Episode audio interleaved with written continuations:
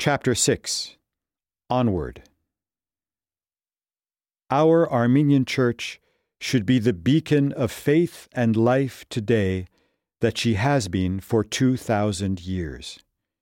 We want her to be a vital and living force that leads our people to a full and meaningful life in accordance with God's will.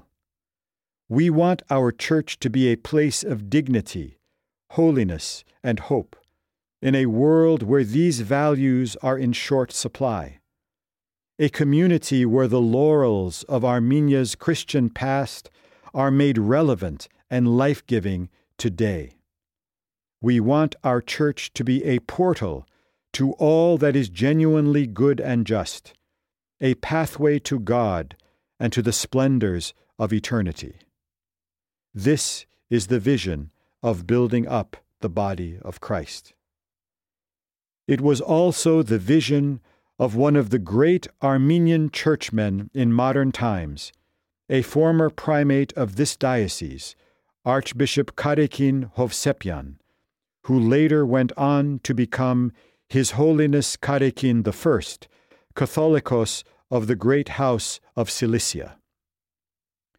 In 1938, Catholicos Khoren I Murat Bekyan charged him to travel to the United States to become the primate here.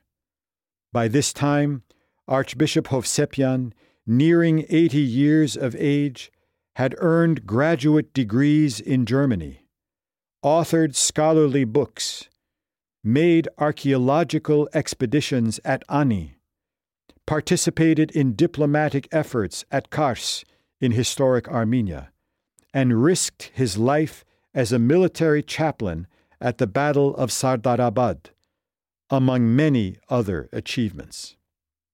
Only then, at the twilight of his life, did the Archbishop travel to the United States to bring order to an Armenian church community that was self destructing, crumbling under the weight of tribal strife, political intrigue, cultural shifts, and simple lack of faith.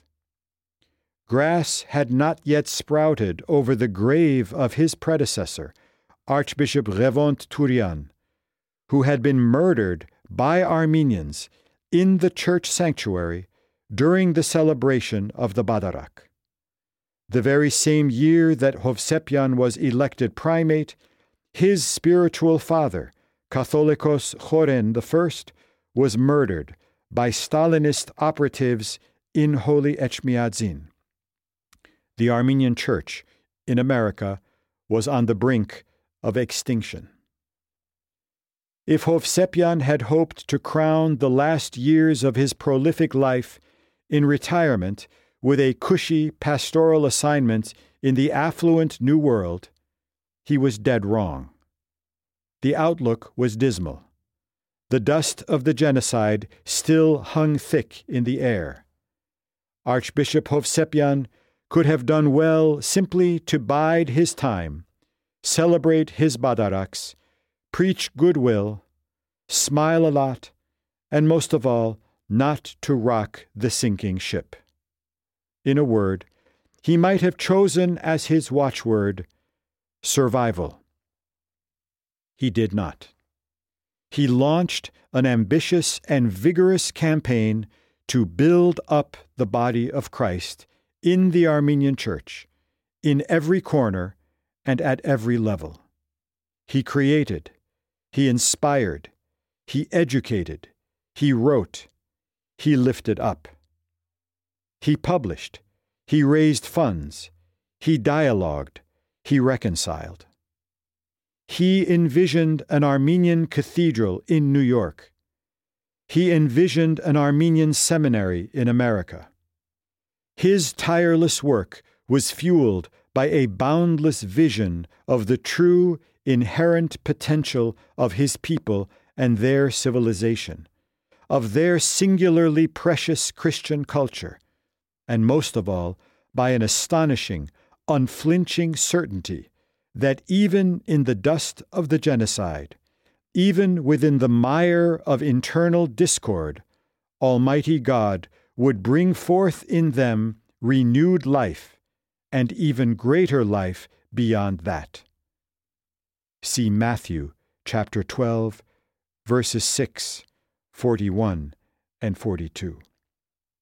Mere survival was not Hovsepian's goal. His sights were set much higher. National preservation is not merely the idea of physical continuation from generation to generation, Hovsepian wrote. Physical continuation is rather a means and a tool for bringing about spiritual immortality. The time is now for us to summon the faith, spirit, and temerity of Catholicos Karekin Hovsepian, to set our sights on spiritual immortality. Like the diocese that Hovsepian inherited, ours today faces fresh challenges. It is time for us to aspire to the greatness and blessedness promised by the Lord which are encoded in the richness of our Armenian Christian tradition and the holiness of our countless martyrs. I have loved you with an everlasting love, says God in the words of the prophet Jeremiah. Jeremiah chapter 31, verse 3. God is speaking to all humanity, of course, including us the children and stewards of the Armenian Church.